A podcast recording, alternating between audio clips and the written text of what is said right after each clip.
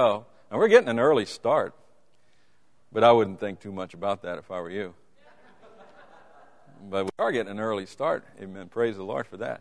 But um, I want to talk, I want to speak to you tonight about uh, some things, and I chose to use Hebrews chapter 12 as my launching point for this, for this message.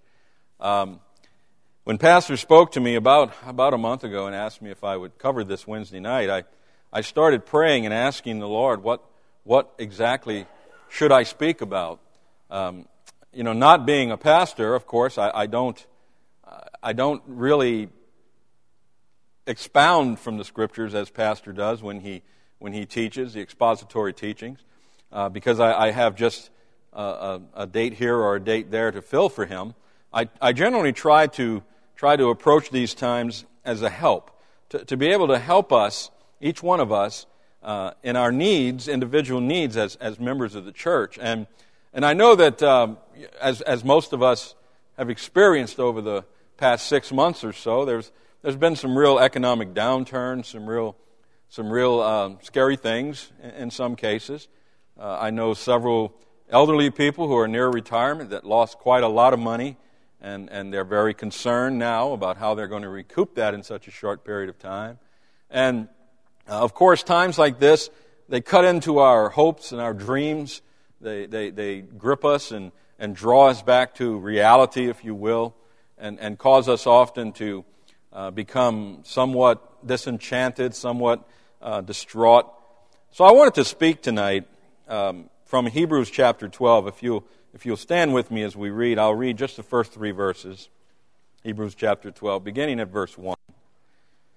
Wherefore, seeing we also are compassed about with so great a cloud of witnesses, let us lay aside every weight and the sin which doth so easily beset us, and let us run with patience the race that is set before us, looking unto Jesus, the author and finisher of our faith, who for the joy that was set before him endured the cross, despising the shame, and is set down at the right hand of the throne of God.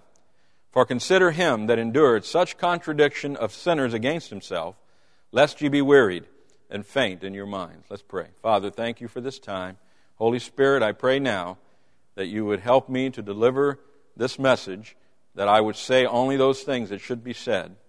I pray you'd, you'd give me the wisdom and the courage to say those things that do need to be said. And I pray that they would be received in the spirit in which they're given. Thank you for all that you've done for us now. And we ask that you would be with us at this time and bless us. For it's in Jesus' name we pray. Amen. You may be seated. I want you to notice with me, keep your Bibles open there, in verse 1, that Paul admonishes us to lay aside every weight. Now, these weights that he's referring to here, they could be sins. And, and he doesn't specify whether the weights are sins or not. They can be sins. However, they can also be things that, as Paul states, are awful for us, but not expedient for us. These weights, though they may not be sin, can and often do lead the Christian into decisions that result in sin. I remember several years ago, goodness, probably uh, 12, 13 years ago, we had a, a member in our church and this church member obtained a boat. And this, this man was a, he, he, he worked in our bus ministry, he sang our choir, and, and he, through uh, some work he had, had done for someone, obtained a boat. Someone gave him a boat in exchange for his, his labor. And he was very excited about that boat. And, and um, I, I, I began to observe him with that boat. And after about a month or so, now, understand with me, please, a boat isn't sinful, amen? I'm not about a boat. I hope one day to own a boat myself. Uh, but uh, there's nothing sinful about a boat. But this boat began to present to him opportunities he before didn't have. And I, I remember one Sunday afternoon, I was, I was driving to the church for choir practice, and I saw this man heading down, heading up expressway with his boat in tow. And he wasn't in church that Sunday evening, and he went fishing, or he went sporting in his boat. And before too long, he was out of church completely. Now, was the boat a sin? Of course not. Boat's not a sin. Boat can be a fun thing. It's a great way to enjoy time with your family. But this boat, this weight, led him into decisions that ultimately resulted in things that became a sin unto him. Now, but the weights here that Paul uh, is referring to, that the writer of Hebrews, I should say, is referring to, is not the focus of my message tonight. If you, if you notice in verse 1, he also admonished us to lay aside the sin which doth so easily beset us. Now, it is this that I want to consider tonight. It is the besetting sin that Paul mentions here in this verse. Now, it is important, though, as we progress in this message, to make sure that we take this verse in context when applying its meaning. So, who is Paul addressing here? Is he addressing the unsaved man, or is he addressing the elect saints of God? Well, this will make a big difference, by the way, when trying to determine Paul's intent behind these statements. Now, the audience here is obviously Christian. Therefore, Paul's statements must be taken in the context of addressing believers. Now, when I consider the construction of this verse, the way he framed his, his usage of the English language in this verse, when I consider this, uh, I, it is my belief that Paul is primarily addressing the sins that are common to most, if not all, believers. This is the context of my message tonight. This common sin, or common sins that beset all of Christendom. Now, I'm going to ask you to allow me a little liberty tonight as I ask you to consider some things that each of us face constantly every day and could most certainly qualify as besetting sins. So I want to discuss these things with you tonight. I have three things I want you to consider with me tonight. First, tonight, I want us to consider this that we are all beset by worry. In Matthew chapter, a matter of fact, turn with me, please, to Matthew chapter 6. Let's turn to Matthew chapter 6, and these are very familiar scriptures to all of us. We read them often, we teach them to our children in Sunday school, and we, we admonish our children through these, these verses that I'm about to read to to have faith in God and to trust in the Lord and, and to not to fear and not to fret and not to worry. But let's look at these verses together. Matthew chapter 6, beginning at verse 25. Therefore I say unto you, take no thought for your life, what ye shall eat or what ye shall drink, nor yet for your body, what ye shall put on. Is not the life more than meat, and the body than raiment? Behold the fowls of the air, for they sow not, neither do they reap, nor gather into barns. Yet your heavenly Father feedeth them. Are ye not much better than they? Which of you, by taking thought, can add one cubit unto his stature? And why take ye thought for raiment? Consider the lilies of the field, how they grow. They toil not, neither do they spin. And yet I say unto you, that even Solomon in all his glory was not arrayed like one of these. Wherefore, if God so clothed the grass of the field, which today is and tomorrow is cast into the oven, shall he not much more clothe you, O ye of little faith? Therefore, take no thought, saying, What shall we eat? Or what shall we drink? Or wherewithal shall we be clothed? For after all these things do the Gentiles seek. For your heavenly Father knoweth that ye have need of all these things. But seek ye first the kingdom of God and his righteousness, and all these things shall be added unto you. Take therefore no thought for the morrow, for the morrow shall take thought for the things of itself. Sufficient unto the day is the evil thereof. Now, worry is a natural emotional trait of men. It is embedded in our old nature. The very first thing we all do when we face challenges is to worry. But we must remember that we have, don't live under the old nature. We have been given the nature of Christ. In 2 Corinthians chapter 5 and verse 17, you don't have that verse on there. I'm like, I added one after, I'm sorry. In 2 Corinthians 5:17 we read, "Therefore if any man be in Christ, he is a new creature. Old things are passed away; behold, all things are become new." We've discussed this at length in, in our teen class on Sunday mornings. And I've taught our teenagers that, that God has limited the, the, the power of the flesh upon, upon us. Now that we are saved, the Lord has, in a manner of speaking, He has chained the flesh. And the flesh can no longer control us. It can sure pester us. It can sure bother us. Any of you have a barking dog in your neighborhood? Any of you? I have a barking dog in my house, I tell you. And I don't even own a dog. That's what gets me. But a barking dog is really pesterous, isn't it? Especially a little dog that you know his mouth is too small to even get your foot in there.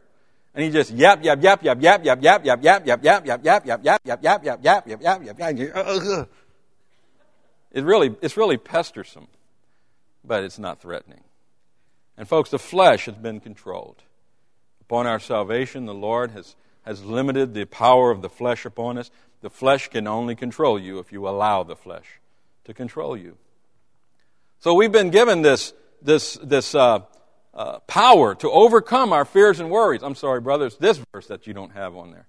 And that's 2 Timothy chapter 1 and verse 7, which reads, For God hath not given us the spirit of fear, but of power and of love and of a sound mind. So, what does this mean to you and I? It means that while we may experience events in our life that will stir up feelings of worry, we are not overcome by this worry.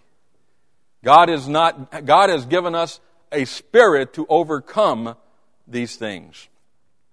Consider some of God's servants and, and the challenges they face. Consider Noah. Noah faced the extinction of all mankind. Yet he overcame this fear. In Genesis chapter 6, verse 7 and 8, we read, And the Lord said, I will destroy man whom I have created from the face of the earth, both man and beast, and the creeping thing, and the fowls of the air, for it repenteth me that I have made them. Then in verse 8 we read, But Noah found grace in the eyes of the Lord. And Noah didn't succumb to the fear and the worry of what was going to happen to him because he had the promise of God. Consider Moses. Moses faced exile from civilization, yet he trusted in the Lord. We read in the book of Hebrews, chapter 11, the 24th through the 27th verses By faith, Moses, when he was come to years, refused to be called the son of Pharaoh's daughter, choosing rather to suffer affliction with the people of God than to enjoy the pleasures of sin for a season, esteeming the reproach of Christ greater riches than the treasures in Egypt, for he had respect unto the recompense of the reward. By faith he forsook Egypt, not fearing the wrath of the king, for he endured as seeing him who is invisible. And Moses, though he faced exile into the wilderness, he trusted in the Lord. He overcame this challenge. He overcame this worry. He overcame this fear and placed his faith in the Lord. Consider Joshua. Joshua faced the armies of Canaan and the great walled cities. Yet he went forth in the power of God and conquered the land. In Joshua chapter 1, we read from verse 5 and 6 There shall not any man be able to stand before thee all the days of thy life. As I was with Moses, so I will be with thee. I will not fail thee nor forsake thee. Be strong and of a good courage, for unto this people shalt thou divide for an inheritance the land, which I swear unto their fathers to give them. And Joshua, he, he faced the undaunting challenge of bringing God's people into the promised land. He went in the power of God and conquered that land. Consider the three Hebrew children, Shadrach, Meshach, and Abednego, as they faced death. Yet they stood strong in the face of the king and refused his idols. In Daniel chapter 3, we read from verses 16 through 18. Then Shadrach, Meshach, and Abednego answered and said to the king, O Nebuchadnezzar, we are not careful to answer thee in this matter. If it be so, our God whom we serve is able to deliver us from the burning fiery furnace, and he will deliver us out of thine hand, O king. But if not, be it known unto thee, O king, that we will not serve thy gods, nor worship the golden image which thou hast set up. And these three Hebrew children had such faith and trust in the Lord that they withstood the king to his face and, and, and braved the, the, the, the consequences of doing such. What about Daniel? Daniel faced the lion's den. Yet he was, he was faithful to worship the Lord as he had done at all times before. In Daniel chapter 6 and verse 10, we read, Now when Daniel knew that the writing was signed, he went into his house, and his windows being open in his chamber toward Jerusalem, he kneeled upon his knees three times a day and prayed and gave thanks before his God as he did aforetime. Now, each of these men that I've, I've highlighted tonight face challenges that would bring most of us to our knees. They face things that would cause the average American Christian to question his own faith. Things that would cause many to deny and forsake the Lord. By the way, do not forget, Noah did endure the flood. Moses did have to endure the wilderness. Joshua did have to fight those armies in Canaan. Shadrach, Meshach, and Abednego did go into the fiery furnace. And Daniel did go into the den of lions. You see, they, they had great fears. They had great concern. They had great worry. You know, if someone grabbed you today and brought you to the edge of a, of a huge burning cauldron and said, deny God or I'm going to throw you in there. That's, that's the reality, folks. And yet they endured those. And they had to go through them. Yet tonight, across America, Far too many Christians have forgotten about God. They sit in their homes tonight, worrying and wondering how they will make it through these economic downtimes. Now, for the unsaved man tonight, this is understandable. I, understand why unsaved men are worried. They, they ought to worry. However, for the child of God, this is inexcusable. King David said it best in, in Psalm 37, where he states, The steps of a good man are ordered by the Lord, and he delighteth in his way. Though he fall, he shall not be utterly cast down, for the Lord upholdeth him with his hand. Oh, yes, I'm afraid worry is sin. It is sin because when we worry, we call God a liar because God has already promised that He would never leave us nor forsake us. He promised He would meet all of our needs. So when we sit and when we fret and when we worry, we sin. And it is a sin that besets every Christian in America tonight. We cannot keep from, we cannot prevent worry from creeping into our lives but we can lay it aside and live in the faith of the Lord. Oh, worry is going to come. And there's nothing you can do to eradicate it totally from your, your life at all times. But you know what, ha- you know what you do? When you find yourself worried about something, open your Bible and read the promises of the Lord. Read the victory of the saints we, we spoke about tonight. And then sit down and say, I can do all things through Christ who strengtheneth me. And remember that our God is still on his throne. So we're all beset by worry. But then, number two tonight, I want you to consider this. We are all beset by want.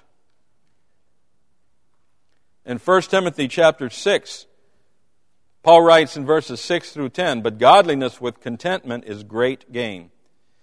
For we brought nothing into this world, and it is certain we can carry nothing out. And having food and raiment, let us be content. But they that will be rich fall into temptation and a snare, and into many foolish and hurtful lusts, which drown men in destruction and perdition. For the love of money is the root of all evil, which while some coveted after, they have erred from the faith, and pierced themselves through with many sorrows. Now, this is a difficult thing for most American Christians to accept tonight. And that is the idea that we are materialistic.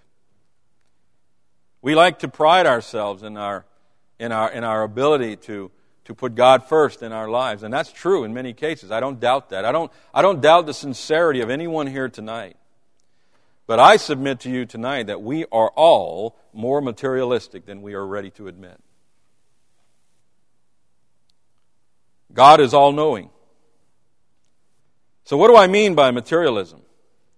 Well, I mean a desire for wealth and material possessions. Now, I'm not saying that wanting good things is wrong. I, I, think you should live in the best house, the best home you can afford to live in. I, I think you should drive the best automobile you can afford. However, we must learn to keep these things in perspective. Far too many Christians today are trying to live above their means. But we must remember the admonition of the Lord. In Hebrews chapter 13 verse 5, we read, Let your conversation or your lifestyle or your manner of living be without covetousness, and be content with such things as ye have, for he has said, I will never leave thee nor forsake thee. Let your conversation be without covetousness. Listen, you ought to be happy for your brethren who can afford to buy a home. I can't afford to buy a home. But I'm not bitter because of that. I don't walk around I don't walk around angry and mad because the Kuntzes just bought a brand new house and moved away from us and now we don't have any neighbors to talk to. I'm not bitter at all. We ought to rejoice for our brethren when they can buy a new car. We ought to rejoice with them when they take a, a lavish vacation that we can't afford. Don't be jealous and resentful because they can and you can't. This is exactly what that scripture is telling us. Let your lifestyle be without covetousness and be content with the things that God has seen fit to give you. Live without jealousy. For jealousy will drive you to making poor decisions. This present day philosophy that I am entitled to everything someone else has is absolutely satanic. I don't believe that a man who sits at home and doesn't work deserves the same health care I have for my family because I get out there and work to earn it. And we have a society of lazy people who want everything. This is a philosophy that will drive you to overextend yourself financially. It is one which will compel you to concede your schedule to your employer. Listen, I know people that can't come to church because they have to work. It is one which, which because you have to work the hours necessary to make the money you need to pay the bills you have made because of your jealousy and covetousness, which drove you to spend money you didn't have to buy things you didn't need. And I'm sorry, but there are a lot of Christians, some in this room, who are in that very position right now. But what is the converse of that philosophy? Well, we read it just a moment ago. Be content with such things as you have. This is God's philosophy. Be happy with what you have and trust God to add to you as He sees fit. It, this was the mantra of the, of the 80s in, in Louisiana when the recession hit. The, the song, I don't even know who wrote the song, but the song, Don't Worry, Be Happy. How many of you have heard that song? Uh, that was on every radio station, every minute of every day. Don't worry, be happy. You know, it's a sad state of affairs when the world can sing that philosophy and Christians can't do it. What are you worried about? You have nothing to worry about because your Heavenly Father has already promised that He would take care of you. Is God a liar? Does God break promises? I guarantee you, God gives us everything we need. The question is, do we waste it? Do we, are we good stewards with what God has given us? Now, there are, there are some things I want us to remember concerning this matter of want. First of all, number one, God knows what we need. In Matthew chapter 6 and verse 8, we read, Be not ye therefore like unto them, for your Father knoweth what things ye have need of before you ask him. Listen, God is all knowing. Therefore, it goes without saying that He is already aware of what we need.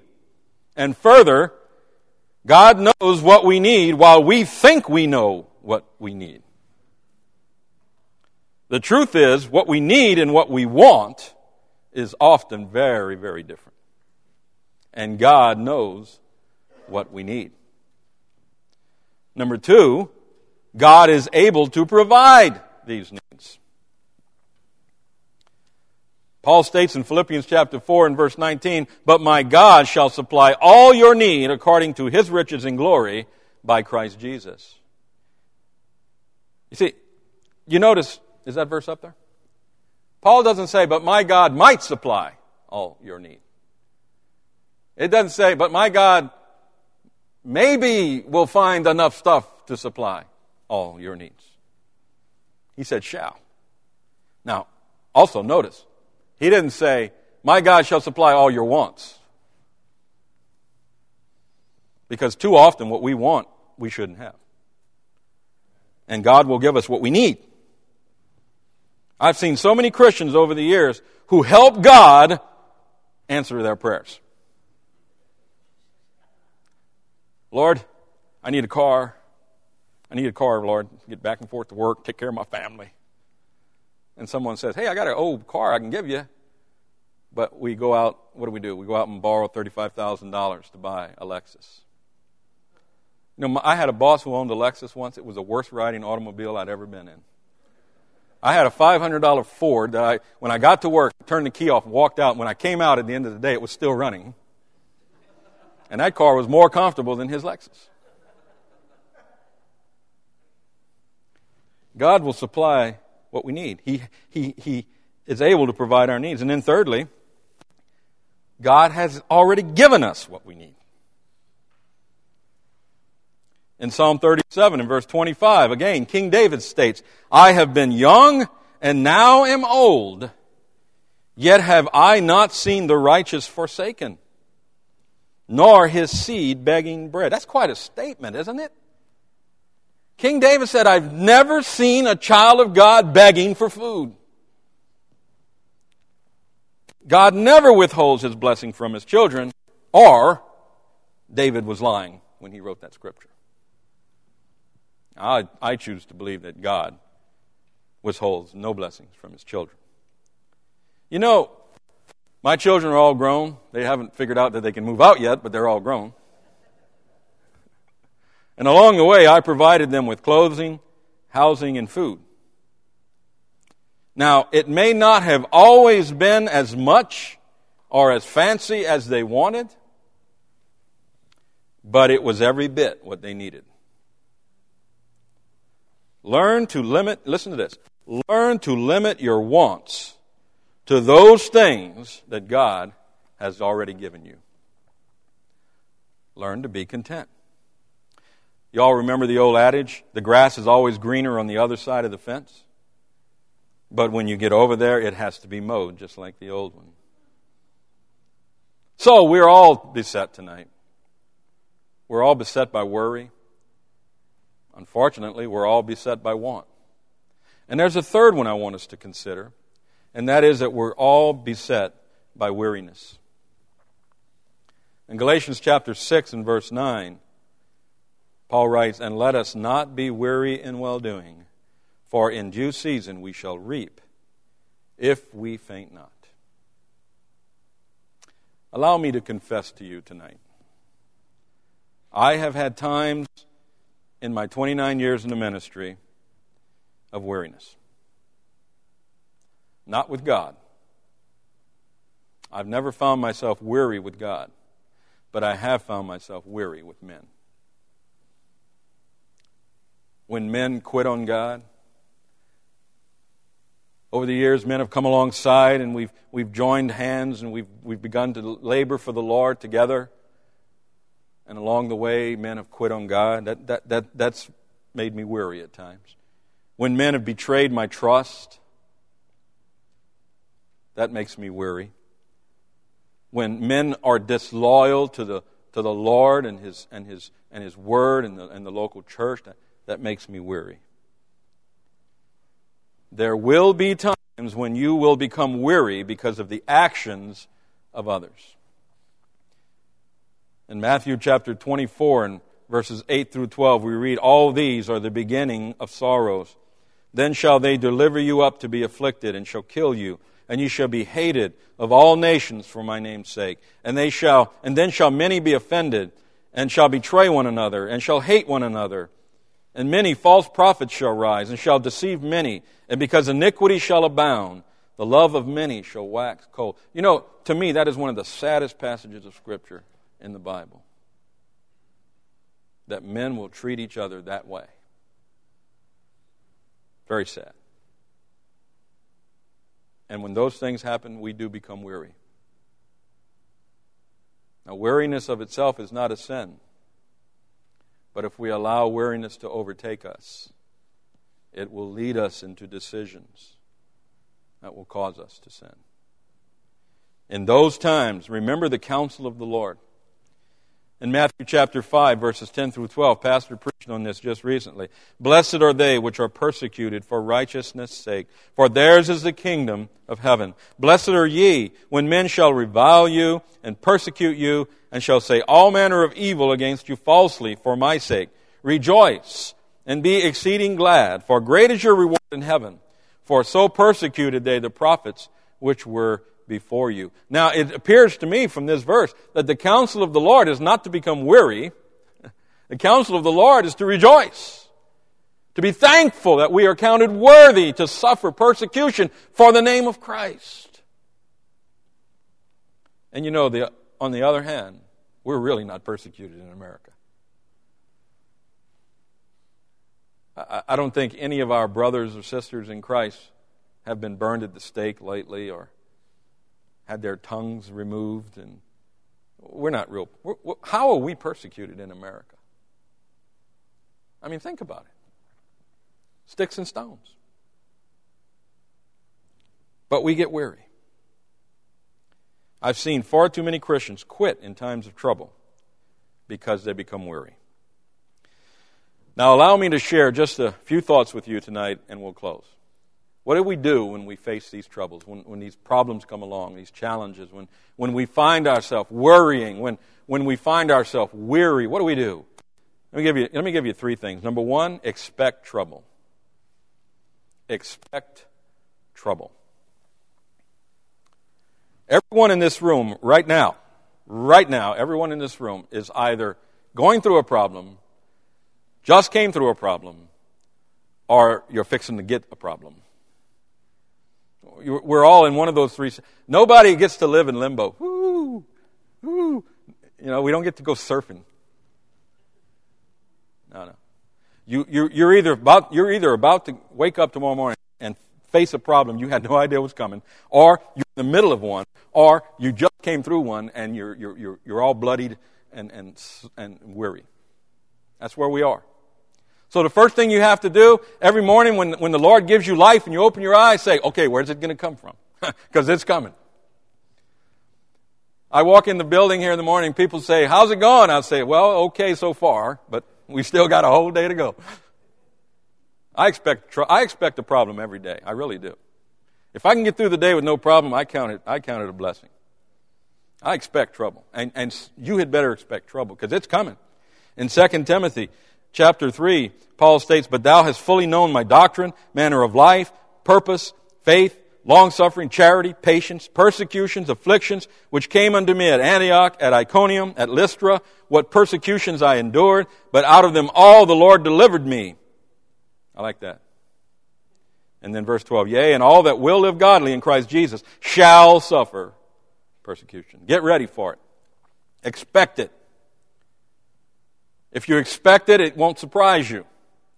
And it won't weary you trouble, disappointments, weariness, it will come. Not might, not maybe, it will come. So when it does come, why are you surprised? In Matthew chapter 18 and verse 7, the Lord told us, Woe unto the world because of offenses, for it must needs be that offenses come. But woe to that man by whom the offense cometh. Listen, don't be caught by surprise when these things come. And, and, and don't become bitter when they come. Forgive and go forward. Expect trouble. The Lord's already told us we're going to face it. So expect trouble. Then number two, exhibit courage. Exhibit courage. You know, we live in a world today where parents want to coddle their kids and keep all bad things away. And you know, that, that's not, from one point of view, that's not a bad thing. I, I didn't want my children to, to go through hard times. I, I didn't really want my children to face those kind of things. But you know what? They have to. What are you going to do? Be 80 years old and you're going to be following your kids around and make sure nobody pesters them? Listen, folks, trouble's going to come. And when it comes, you just have to you just have to face it. You have to stand up to your fears, so to speak. I've told this story before. When I was a boy, I had a fear of the dark.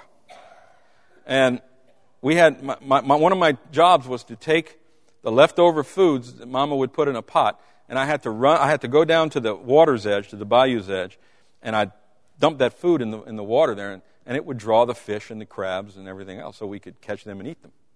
Kind of sadistic if you think about it, but anyway. That was my job.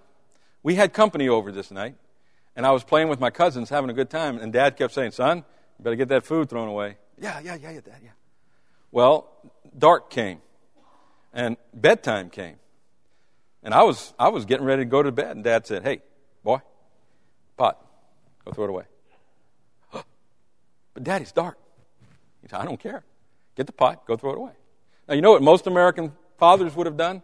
They would have gone thrown it for them. And they'd have patted themselves on the back for it. But you know what my dad did? He gave me the pot, put me out the door, shut the door, and locked it.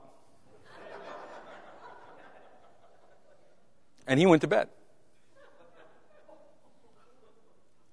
I tell you, no one in the history of the world has made that trip faster than I did that night. I mean, if an Olympic scout would have been there, he'd have signed me up on the spot because I, I, I, made that, that, that 200 yard run to the bay and back. I guarantee I did it in under 10 seconds. Uh, not really, but felt like it. Listen, you just got, listen, folks, you, you just got to have courage. You got to have courage. King David writes in Psalm 27 Deliver me not over unto the will of mine enemies, for false witnesses are risen up against me, and such as breathe out cruelty. I had fainted unless I had believed to see the goodness of the Lord in the land of the living. Wait on the Lord, be of good courage, and he shall strengthen thine heart. Wait, I say, on the Lord. Listen, when trouble comes, just stand up with courage and take it. Face it. Endure it. God has already promised that He's not going to leave us nor forsake us. This includes these times of weariness. In fact, in these times, God's greatness is magnified. In 2 Corinthians chapter 12 and verse 9, we read, And he said unto me, My grace is sufficient for thee, for my strength is made perfect in weakness. Most gladly, therefore, will I rather glory in mine infirmities, that the power of Christ may rest upon me. And Paul said, when I suffer, God is glorified. So expect trouble because it's coming. And then when it does get there, don't quit and run like a coward. Stand still and allow God to work through you. Be courageous. And then lastly tonight, number three, ensue victory. In Isaiah chapter 40 and verse 31, we read, But they that wait upon the Lord shall renew their strength. They shall mount up with wings as eagles. They shall run and not be weary, and they shall walk and not faint. What should we do when weariness creeps into our life? Get busy. That's what you ought to do. You ought to, you ought to get busy. Listen, when, when you become weary, don't, don't crawl up in a, in a ball on the, on, the, on the couch with your blanket and feeling, oh, sorry for yourself. Get up and go to work. I, I promise you, your problem will be there waiting for you when you get back. It won't, it won't, it won't run away from you. I, have told, sometimes that people miss, miss church, I'll go, I say, where were you? Oh, uh, uh, problems. Well, go to church. They'll be there when you get back, you know. Uh, you, you won't lose them. Trust me, nobody else wants them. They're safe. Leave them home. Come to church. Serve the Lord. Praise God. Go back and face your problem. What, what, what does forsaking God have to do with solving problems anyway? We just have to ensue victory. That word ensue, by the way, means to chase. You know, when a problem comes, start looking for the answer. What does the psalmist say? I will lift my eyes unto the hills from whence cometh my help. Oh, yeah. You see, when problems start, you can get ready. Now, remember though, Shadrach, Meshach, and Abednego, they did go into the furnace. David, he did go into the lion's den. Noah, he did have to endure the flood. Moses did spend 40 years in the wilderness. So I'm not here tonight telling you that, oh, God is never going to let anything bad happen to you. Someone asked me once, why does bad things happen to good people? I got a better question. Why does anything good happen to anybody? We don't deserve anything. Why does God let good things happen to bad people? By the way, we're the bad people. Just because we're saved doesn't mean we're good. Amen? Don't pat yourself too hard on the back. You might knock your teeth out. Just keep doing all the things you did before the problem came along. Don't quit your jobs for the Lord. Don't forsake the church. Just keep on doing what you ought to do. Paul tells us in Ephesians, finally, my brethren, be strong in the Lord and in the power of his might. Put on the whole armor of God, that ye may be able to stand against the wiles of the devil. For we wrestle not against flesh and blood, but against principalities, against powers, against the rulers of the darkness of this world, against spiritual wickedness in high places. Wherefore, take to you the whole armor of God, that ye may be able to withstand in the evil day, and having done all, to stand. Now, folks, these things that we discussed tonight affect us all. I'm not standing up here tonight trying to tell you I never worry, I never want, and I never become weary. Because I'd be a liar if I did. And so would you. But we must not let these things control us. We must not forget who we are. We are children of the King and what God needs His people to do in a time like this when everyone is so fearful and everyone is so frantic. God needs His children to stand tall, be courageous, praise His name, and go forward with their lives for His glory.